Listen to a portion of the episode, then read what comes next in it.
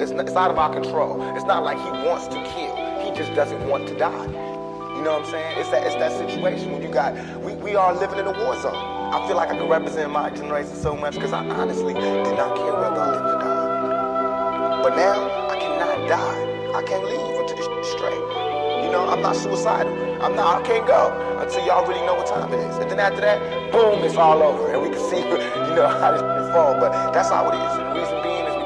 If I can't live free, if I can't live with the same respect as the next man, I don't want to be here. Because God has cursed me to see what life should be like.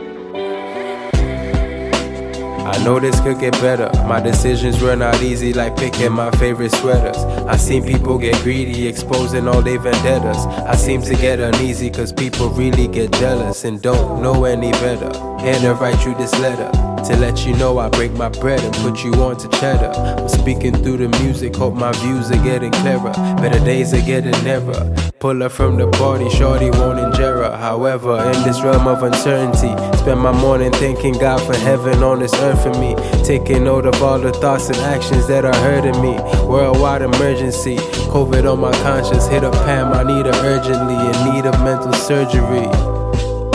All the thoughts that my burden me. All the thoughts that my burden me.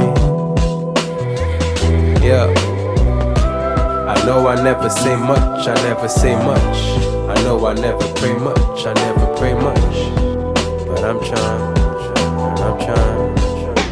But I'm